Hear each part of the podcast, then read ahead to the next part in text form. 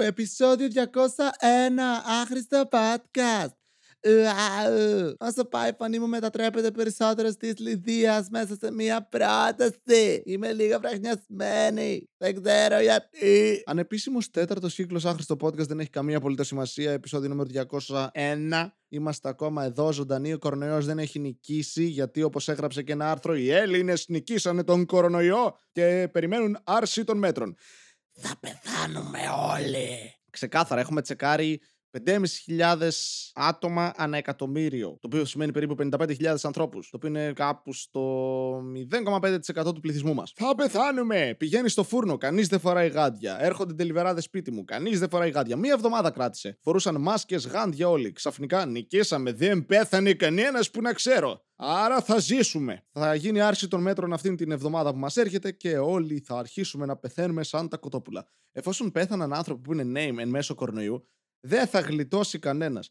Βουβονική πανόλη, ρε. Και μας αξίζει ξεκάθαρα. Ήμουνα στα κάστρα τώρα, έκανα μία βόλτα και βλέπω γύρω μου τους πάντες, ρε. Όλη η Θεσσαλονίκη που δεν μπορεί να πάει κέντρο, δεν μπορεί να πάει παραλία ή έχει ανέβει κάστρα. Και δεν ελέγχει κανένας προφανώς. Όχι ότι θέλω να φάτε πρόστιμα, απλά από το να πεθάνουμε όλοι είναι λίγο προτιμότερο. Στελίστε λίγο υπερβολικό. Σκάσε! Μιλάει ο άντρας τώρα. Απαράδεκτο. Δεν έχω και πολύ διάθεση σήμερα γιατί χθες με νίκησε το ίντερνετ. Δεν είχα ίντερνετ για αρκετή ώρα σπίτι και δεν μπόρεσα να ανεβάσω κάτι. Όχι ότι γύρισα κάτι, αλλά το χρησιμοποιήσω ως δικαιολογία ώστε να μην ηχογραφήσω γιατί δεν ήθελα. Μα Βασίλε, εμείς θέλουμε να κάνουμε αυτά που σκάσε. Έτσι. Επιθετικότητα. Δεν είμαι πολύ καλά γιατί δεν κοιμήθηκα. Κλασικά κοιμήθηκα 9 το πρωί. Γιατί όχι; Κυρίως επειδή βγήκε το Last Kingdom, ο τέταρτος κύκλος, στο Netflix της Ιρλανδίας. Εκεί το βρήκα τουλάχιστον. Δεν ήταν στην Ελλάδα, στην Αγγλία, στην Νορβηγία, όπου συνηθίζω να βάζω VPN. Και οπότε το είδα από το Netflix της Ιρλανδίας. Και έφτασε στο έκτο επεισόδιο το ίδιο βράδυ. Άρα κοιμήθηκα 9 η ώρα το πρωί. Και το περιμένω και λίγο γιατί κάπου στις 6 πετάγομαι στον φούρνο να πάρω έτσι κάτι να φάω που είναι έτσι φρέσκο και ζουμερό. Γιατί μου αρέσει ο Πούτσος. Δεν είπα, γιατί δεν νομίζω ότι ηχογράφησα ή ηχογράφησα με τον Τζουζέπε στο τελευταίο επεισόδιο, αλλά ξέχασα να πω ότι ηχογραφήσαμε με την Κατερίνα Τσακνάκη στο Χρυσό Ταμπόν και μπορείτε να πάτε το ακούσετε στο κανάλι της. Είναι το προ-προ τελευταίο επεισόδιο ή προ-προ-προ τελευταίο τη στιγμή που το ακούτε, γιατί βγάζει και συνέχεια επεισόδια η Καριόλα. Χρυσό Ταμπόν μπορείτε να το βρείτε στο YouTube και στις πλατφόρμες. Επίσης γνώσεις αυτών Χρήστος Αθανασούλης. Για πες καμιά ταινία Στάθη Κόλια, Φίλιππος Χατζίκος, ο Κώστας ο Κουτάνης με το μονοτροπή συνεχίζει να βγάζει πράγματα. Αυτά νομίζω τρέχουν σαν καινούργια επεισόδια. Τώρα τι κάνουν οι Αθηναίοι δεν ξέρω. Γιατί εμείς εδώ στη Βουλγαρία δεν έχουμε τόσες επαφές με τα δημιουργικά της ε, πρωτεύουσας. Έχουμε κόμπλεξ. Έχω νέα αγαπημένη ρομαντική κομμεντή και ξέρω ότι αυτή η πρόταση είναι γελία και μου αξίζει άπειρος χλεβασμός μέχρι να πεθάνω. Μέχρι να εγκαταλείψω αυτό το σώμα. Και με αυτό εννοώ ότι θα μεταμοσχεύσω όλα μου τα όργανα σε κάποιον άλλον. Με το ζόρι μπορεί να μην θέλει. Θα το πιάσω και αντί να του πάρω όργανα, θα του προσθέσω έξτρα όργανα. Ξέρετε, τρομπέτες, ακορντεόν. Ναι, βρήκα, βρήκα μια ταινία του 2015, Sleeping with Other People. Γενικά έχω ένα κόλλημα με τις ρομαντικέ κομμεντίες από τότε που είμαι παιδάκι, κυρίως επειδή δεν γαμούσα και κανείς πίστευε ότι δεν με αγαπάει. Κανείς πίστευε ότι δεν. Ναι. Πίστευα ότι κανείς δεν με αγαπάει και ότι δεν θα κάνω ποτέ σεξ Επομένως, έβρισκα παρηγοριά σε ρομαντικές κομμεντί όπου όλα είναι υπέροχα γιατί δεν σου δείχνουν τη συνέχεια. Ή οτιδήποτε ρεαλιστικό τέλος πάντων. Το έχω ξαναπεί και σε άλλα επεισόδια, αλλά είναι εντυπωσιακό ότι σε κάθε ταινία στο Hollywood, ή όχι μόνο στο Hollywood, ας μην στοχοποιήσουμε τους Αμερικάνους όπως κάνουν αυτοί με τη Μέση Ανατολή. Σε κάθε όμως ταινία του Hollywood, όταν κάνουν σεξ, συμβαίνουν κάποια πολύ συγκεκριμένα κλισέ πράγματα. Γνωρίζει ένας τύπος που συνήθως είναι πρωταγωνιστής γιατί οι άνδρες γράφουν σενάρια και τις φαντασιώσεις τους ε, στις ταινίες. Γνωρίζει ένας τύπος σε ένα μπαρ μια πανέμορφη κοπέλα πολύ παραπάνω από τα στάνταρ του, ας είμαστε ειλικρινείς. Της μιλάει δύο λεπτά με πολύ έτσι στοχευμένες πανέξυπνες ατάκες που τι κάνουν να φαίνονται έξυπνες και στοχευμένες λόγω των αντιδράσεων που αναγκάζουν τους ηθοποιούς να έχουν. Βελιά, ζαχαροπλάστη, ήταν ο πατέρας σου. Αντίστοιχη ατάκα τέτοιου τύπου. Και αυτή είναι, Α, πού τα σκέφτεστε. Και μετά πηγαίνουν σπίτι του, το οποίο πάντα είναι ένα loft, είναι ένα διαμέρισμα. Ο τύπος μπορεί να δουλεύει ο φοθρατζή κάπου μπορεί η δουλειά του να είναι να προσέχει ανθρώπους που έχουν άνοια ή να δουλεύει σε νηπιαγωγείο. Δεν έχει καμία σημασία. Που στάνταρ θα δουλεύει σε νηπιαγωγείο ή με σκυλάκια, ώστε να τον κάνουν να φαίνεται πιο συμπαθητικός από ό,τι είναι στην πραγματικότητα για να μην προσέξουμε πόσο sexual predator είναι σαν χαρακτήρα συνήθως.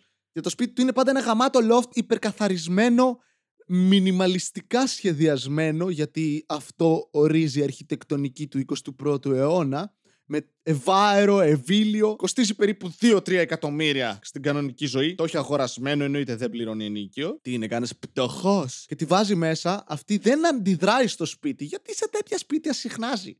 Όλη η Αμερική μένει σε τέτοια σπίτια. Και την πετάει πάνω στον πάγκο, ξέρω εγώ. Δεν έχει τίποτα ο πάγκος. Ξέρω ότι τα έχω ξαναπεί αυτά, αλλά έχουμε και καινούριου ακροατές που μπορεί να μην έχουν ακούσει τα επεισόδια ή να μην το θυμάστε. Να πάτε να γαμηθείτε. Πρέπει να επαναλαμβάνω κάποια πράγματα, εντάξει. Δεν είμαι μηχανή. Ο πάγκος που δεν έχει τίποτα πάνω, μαλάκα. Δεν είναι βρώμικος ποτέ. Ποτέ. Είναι πάγκος κουζίνας. Τον χρησιμοποιεί μόνο για να γαμάει ο τύπος. Τη σκίζει καλσόν και είσαι εντάξει, okay, τώρα είμαστε σε σουρεαλισμό. Δεν συμβαίνει αυτό έτσι. Δεν μπορείς να σκίσεις καλσόν γυναίκας ε, με το έτσι θέλω. Γενικά δεν μπορείς να φερθείς άσχημα σε ρούχα χωρίς να ρωτήσεις έτσι. Αυτό που σε όλες τις ταινίε. Καταλαβαίνω ότι δεν κάνει για καλό σινεμά το Ε, θα μπορούσε να σκίσω αυτό το καλό. Θα χάσει λίγο από αυτό το sexual predatory charm που του προσπαθούν να του προσφέρουν οι σεναριογράφοι, οι οποίοι ονειρεύονται ότι το σεξ δεν ζητάει κανείς άδεια από κανέναν άλλον. Αλλά και μετά την πιάνει, την πετάει στο κρεβάτι και δεν βάζει κανείς καπότα. Είμαστε στην Αμερική, ξέρω εγώ, του 21ου αιώνα, όπου έχουν εξαφανιστεί τα STDs. Ξαναλέω, κατανοώ ότι στο σινεμά είναι κάποια πράγματα δύσκολο να τα δείξεις.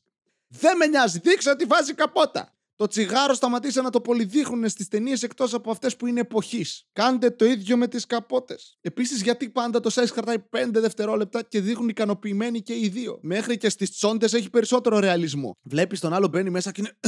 Εν τω μεταξύ, η άλλη απλά έχει φασωστεί 2 δευτερόλεπτα, ρε. Αλλά κάτω έχει γίνει γυμνοσάλια. Γαστάζει υγρά. Είναι. Α, ναι, μπες, δεν νιώθω τίποτα. Ο άλλος είναι. Ε, και αυτή είναι. Αχ, ναι. Ακόμη και παρθένα να είναι που σε κάποιες ταινίες είναι παρθένα. Ο άλλος μπαίνει έτσι δεν κατεβαίνει να γλύψει, δεν παίζει με κλειτορίδες, είναι απλά μπήκα. Αυτό δεν ήθελες. Ε, όχι. Δεν είμαι γάτα. Μ' αρέσει που το περιγράφω όλο αυτό από το perspective μιας γυναίκας. Έτσι έρχομαι σε επαφή με τη θηλυκή μου πλευρά. Χωρίς να ζητήσω την άδειά της. Και γαμιούνται πάντα με αυτόν τον τρόπο. Κανείς δεν γαμάει δυνατά σε αυτές τις ταινίες. Έχεις μόνο αυτό το slow αισθησιακό σεξ που σίγουρα δεν ικανοποιεί την άλλη. Είναι Α, τελείωσα. Και αλήθεια, ούτε εγώ τόσο. Μπράβο. Και άλλοι, Αχ, ήταν υπέροχο. Από κάπου ξεκίνησε όλο αυτό το παραλήρημα. Α, ναι, ότι έβλεπα ρομαντικές κομμεντί. Ναι, και έβλεπα αυτές τις ταινίες για να ταυτιστώ με τον πρωταγωνιστή που σε καμία περίπτωση δεν έμοιαζε με μένα. Αλλά εγώ στο κεφάλι μου ήμουν αυτός είμαι για τις επόμενες 4 ώρες. Όποια κοινωνική μου συναναστροφή έχω εντός ή εκτός σπιτιού, θα υποκρίνομαι ότι είμαι αυτός ο χαρακτήρας. Ε, ερχόταν η μάνα μου, Βασίλη, τι θες να φας; Κουλουράκια γιατί έβλεπα Batman. Δεν έβλεπα πάντα ρομαντικέ κομμεντί. Αλλά δεν ξέρω, μου αρέσουν. Υπάρχουν και κάποιες που είναι ωραίες. Δηλαδή, σπάνε λίγο το μοτίβο το οποίο είναι το συνηθισμένο. Δεν είναι συνεχώς το ίδιο επαναλαμβανόμενο πράγμα. Και μία από αυτές τις ταινίες ήταν αυτή που είδα. Το Sleeping with Other People. Jason Sudeikis, Alison Brie. Σε αυτό το σημείο, όπως θα έχετε καταλάβει, ξαναείδα το community. Πιο πριν είδα το Glow και τώρα είδα μια ταινία της Alison Brie. Ναι, είναι ένα μικρό celebrity crush, εντάξει, αλλά όλοι δεν έχουμε. Είναι λογικό κιόλας οι τύποι ή οι τύπησε είναι συνεχώς στο τέλειο potential μπορούν να φτάσουν, το φτάνουν. Γιατί έχουν μακιγιάζ, έχουν, είναι Hollywood, εντάξει, είναι φτιαγμένοι. Προβάλλουν μια εικόνα, αυτό είναι η δουλειά τους. Όχι, Βασίλη, η δουλειά του είναι να είναι ηθοποιοί. Ναι, που είναι εικόνα. Δεν έχεις ηθοποιό σε κινηματογράφο που δεν τον βλέπεις. Έχεις. voice... Λέγεται voice over. Σταμάτα, το ήξερα. Ε, οπότε είναι ένα celebrity crush. Και τέλος πάντων σε αυτή την ταινία είναι γαμάτο, μ' άρεσε, μ' άρεσε, μ' άρεσε. Είναι αυτό, ο witty έξυπνος διάλογος σε συνδυασμό με πάρα πολύ καλή χημεία μεταξύ τους οι δύο ηθοποιοί που δεν το περίμενα. Επίσης, ο Jason Sudeikis, για όποιους δεν ξέρετε ποιος είναι, έπαιζε στο Horrible Bosses ε, και άλλες κακές ταινίες. Είναι ο μόνος ηθοποιός που εμπιστεύομαι ότι δεν θα έκανε σεξ όταν έχει απέναντί του μια κοπέλα σαν την Alison Brie. Μια γυναίκα όπως η Alison Brie.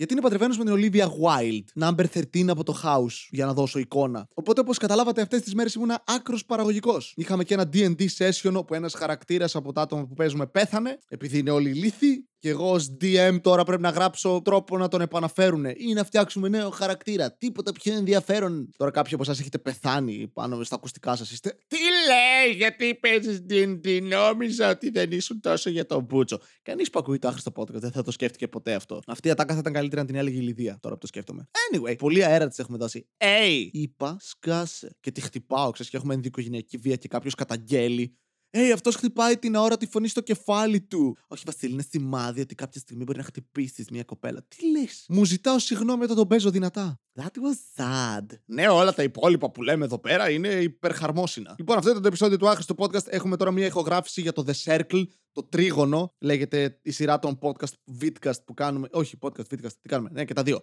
Με τον Δημήτρη του Κυριαζίδη και τον Θάνο τον Αυγερνό στο κανάλι του Δημήτρη του Κυριαζίδη καινούργια μικρόφωνα. Μπορείτε να βρείτε το πρώτο επεισόδιο. Λογικά θα βγει και ένα δεύτερο μέχρι να βγει αυτό το επεισόδιο. Όπου απλά δεν κάνουμε κάτι. Βλέπουμε μια απαράδεκτη σειρά. Παύλα τηλεπαιχνίδι και μετά το σχολιάζουμε λέγοντας ό,τι πιο σεξιστικό, ρατσιστικό και ομοφοβικό υπάρχει.